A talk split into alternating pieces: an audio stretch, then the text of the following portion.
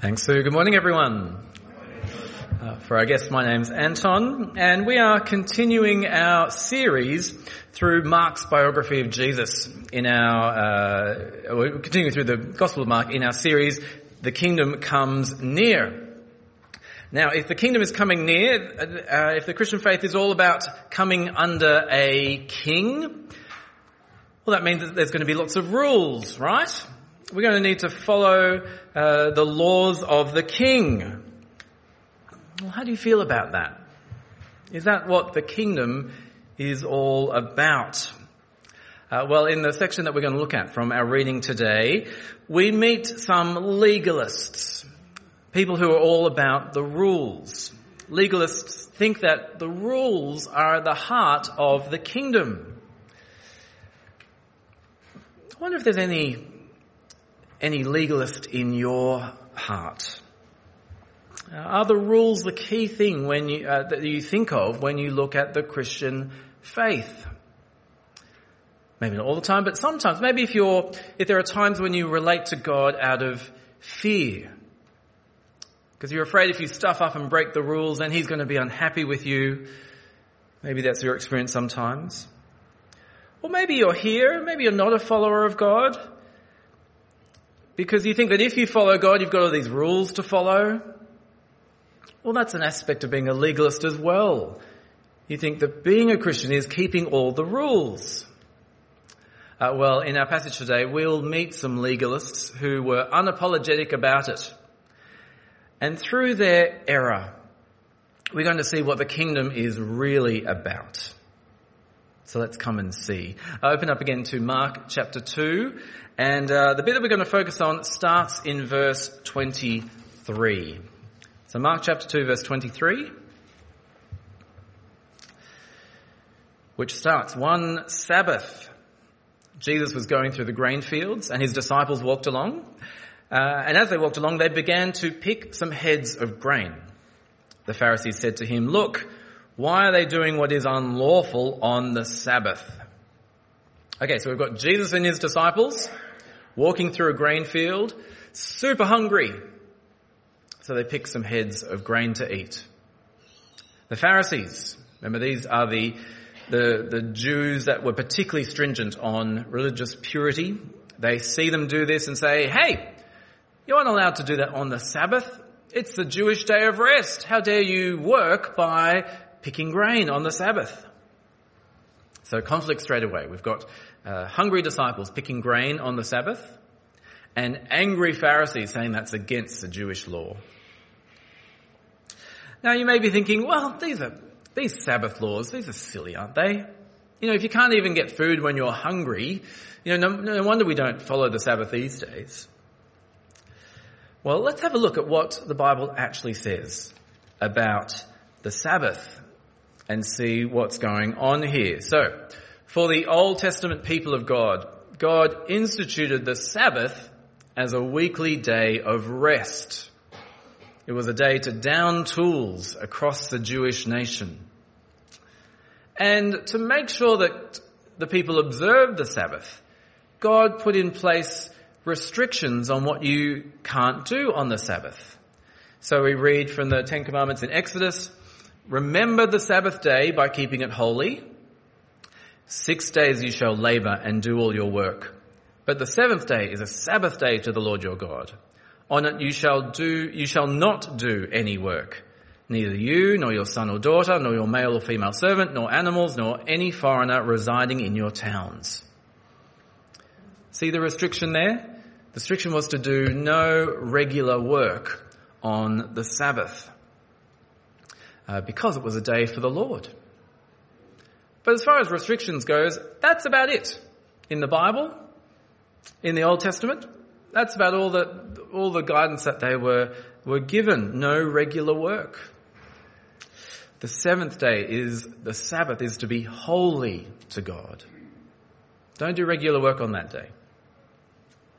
However, by Jesus' time, the religious leaders had put in place all these extra rules, kind of move the boundary uh, fence out so that you didn't do anything that even resembled work on the Sabbath.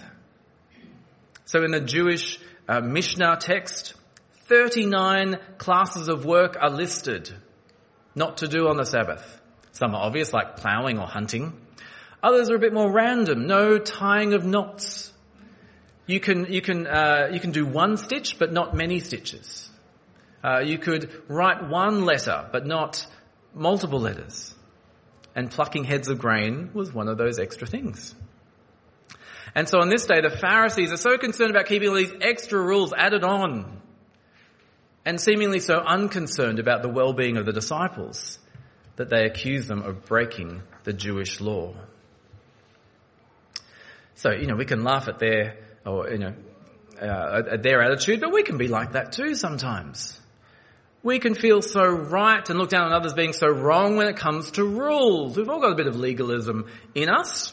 Uh, so one morning this week I was driving my uh, eldest daughter to school down Epping Road and uh, my youngest had gotten up early so, I, so she wanted to come along with me so she was in the back and I thought, oh great, I can use the T3 lane, you know, the transit lane, uh, because I had three in the car.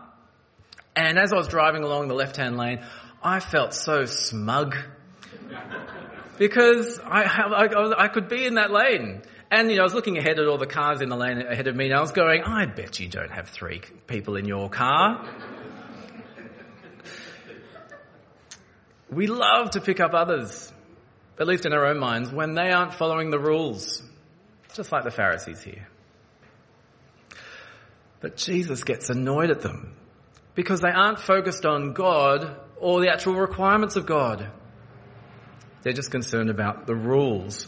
And Jesus reminds them of an event from their history, from 1 Samuel 21, where David, the great king of Israel, he seemingly breaks the rules when his men are starving, but he was allowed to eat the special holy bread from the tabernacle.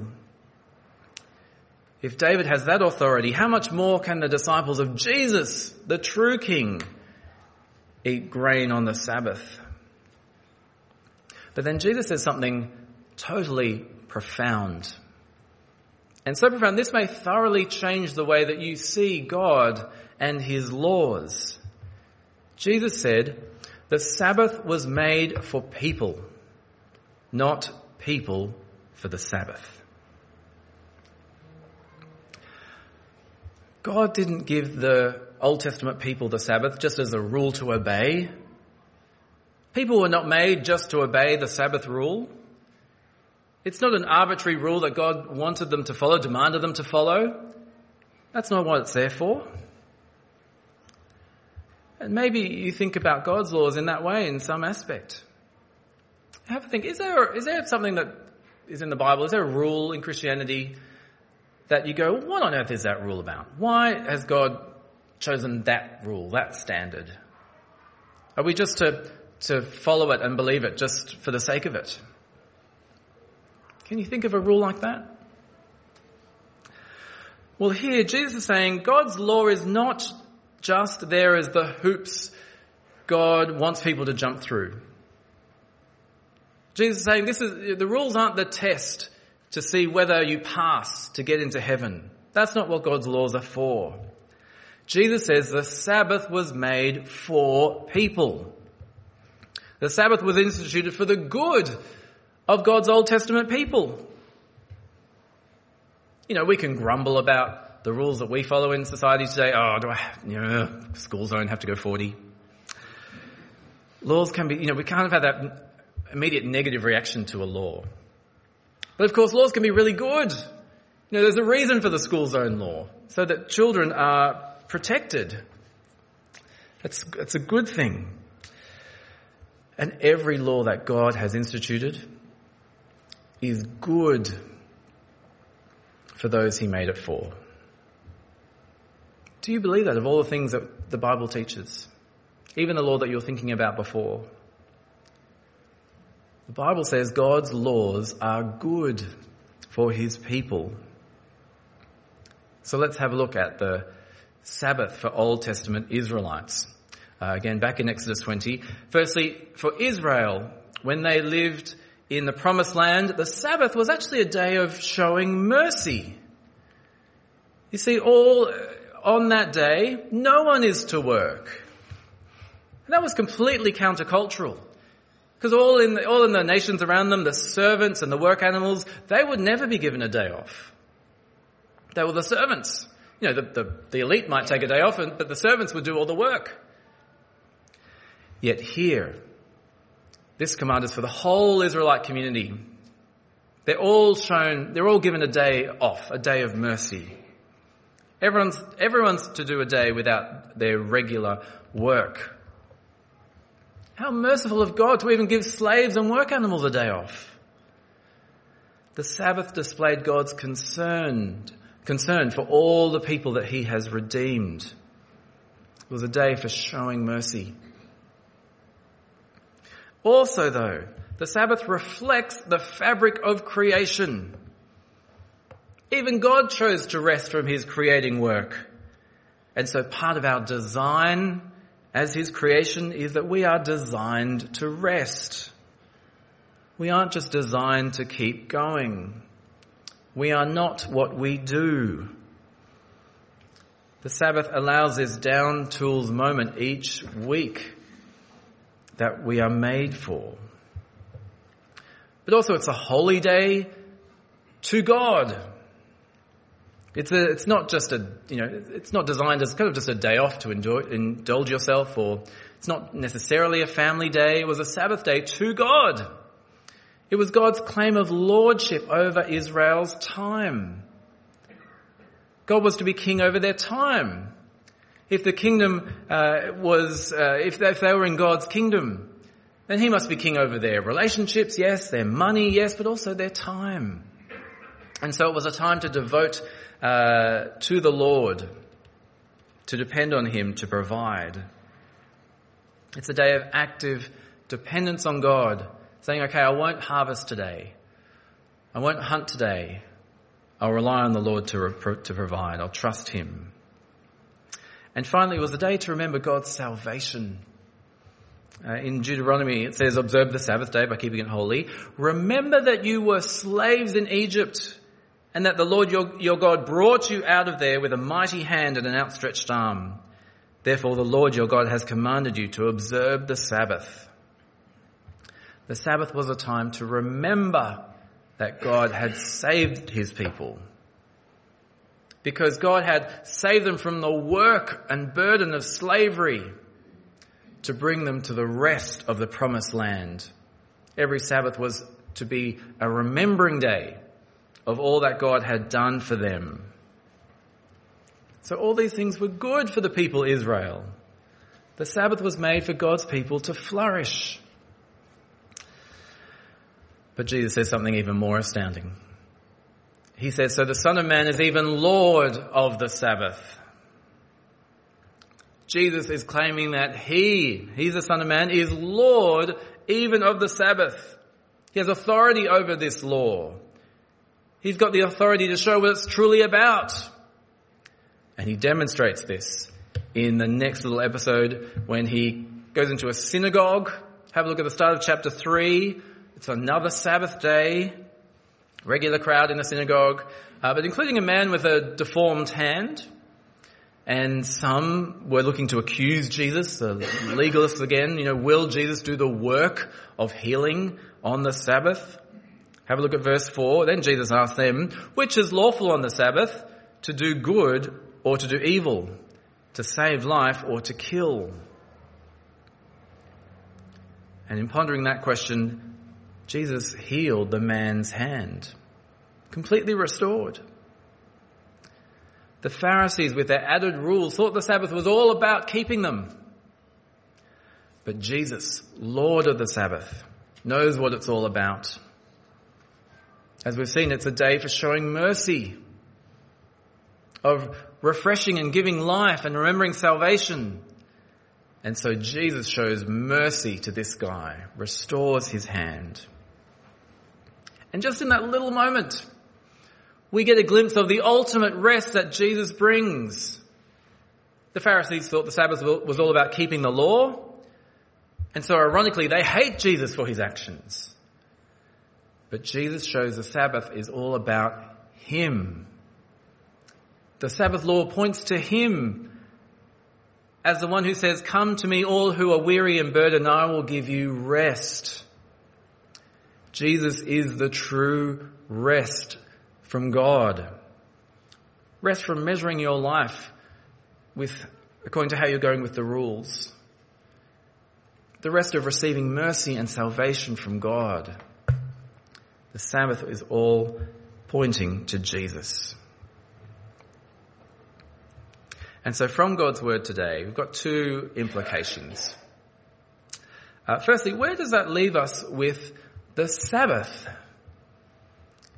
If it can be so fraught with uh, how we approach the Sabbath in terms of are we being a legalist or are we, where does that leave us?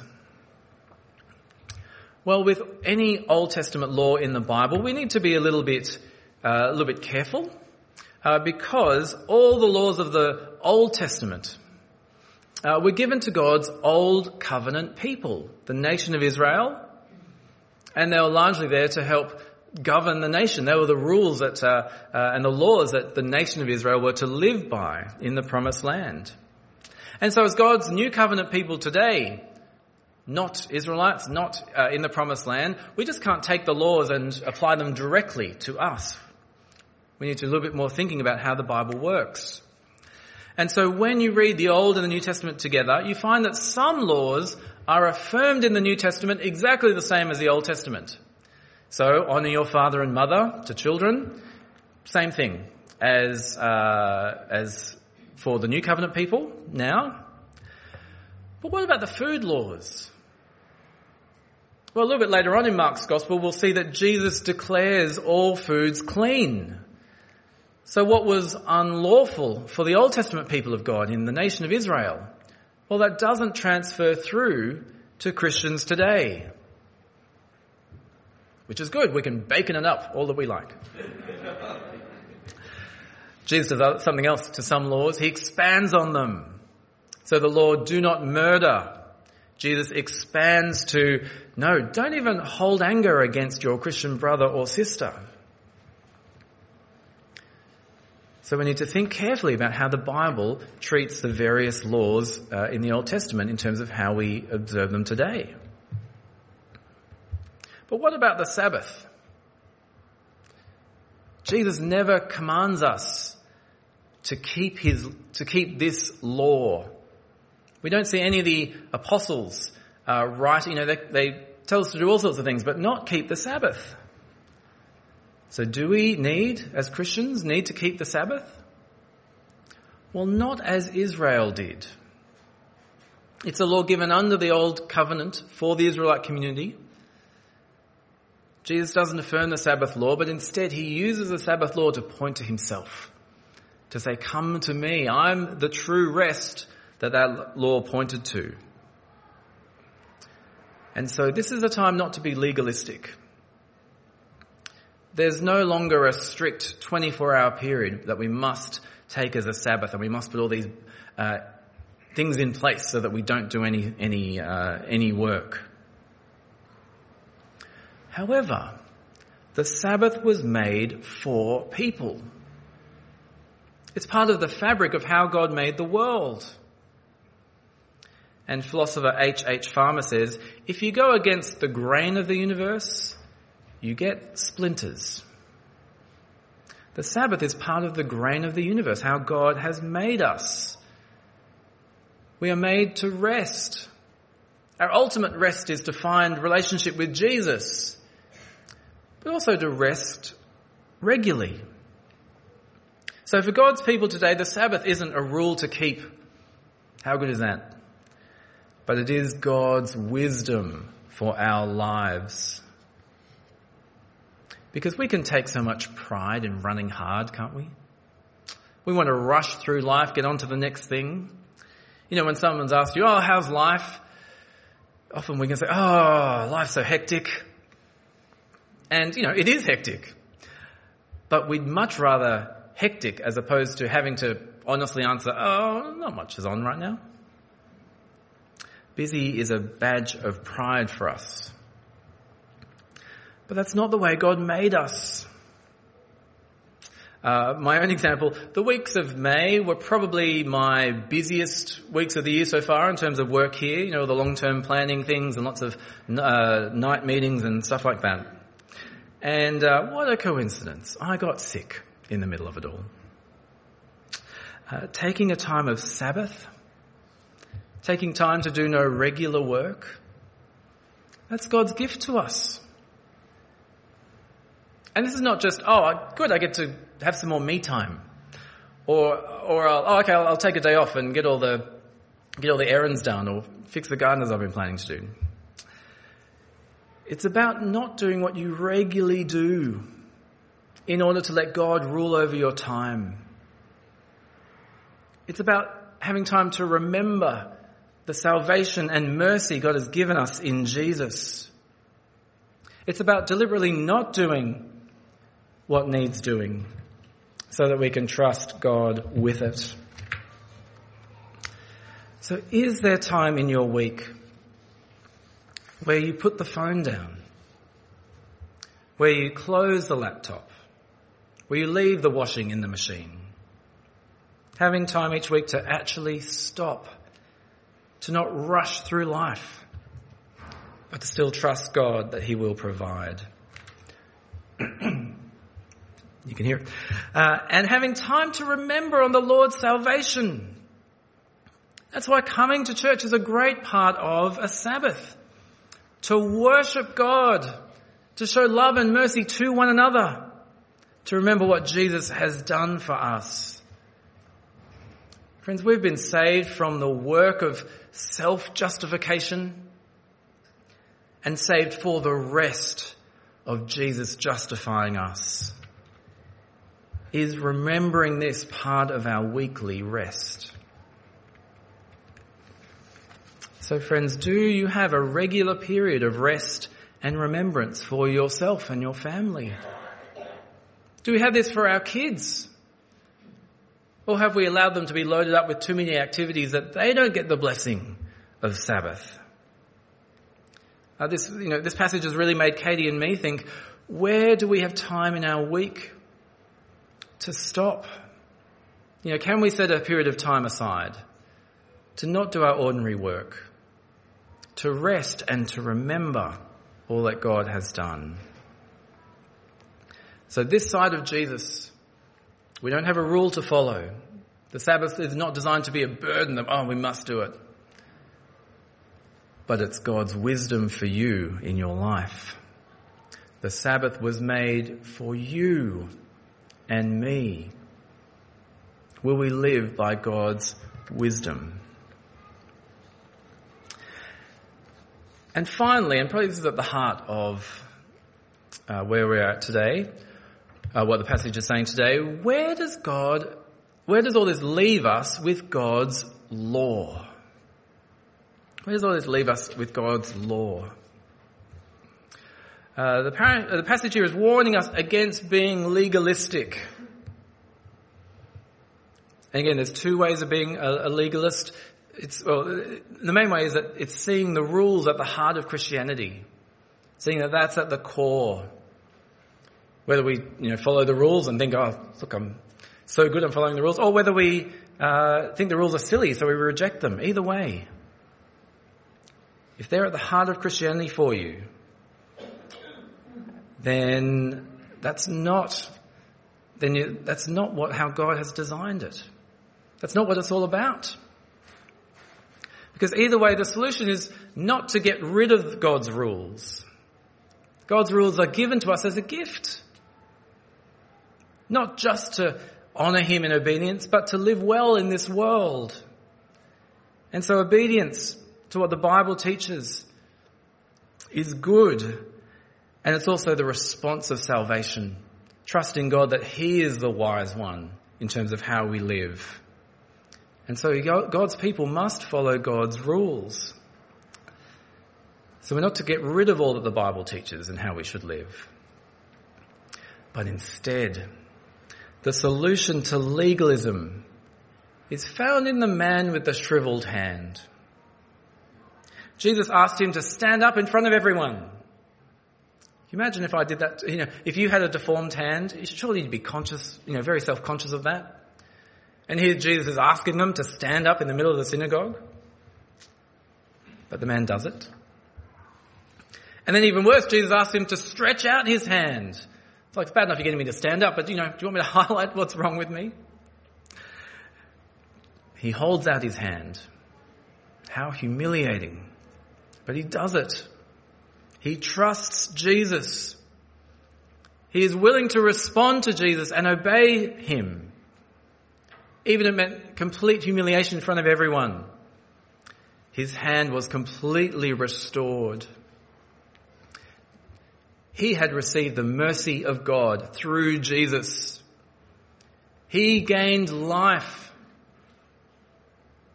Jesus was willing to give it and he trusted him for it.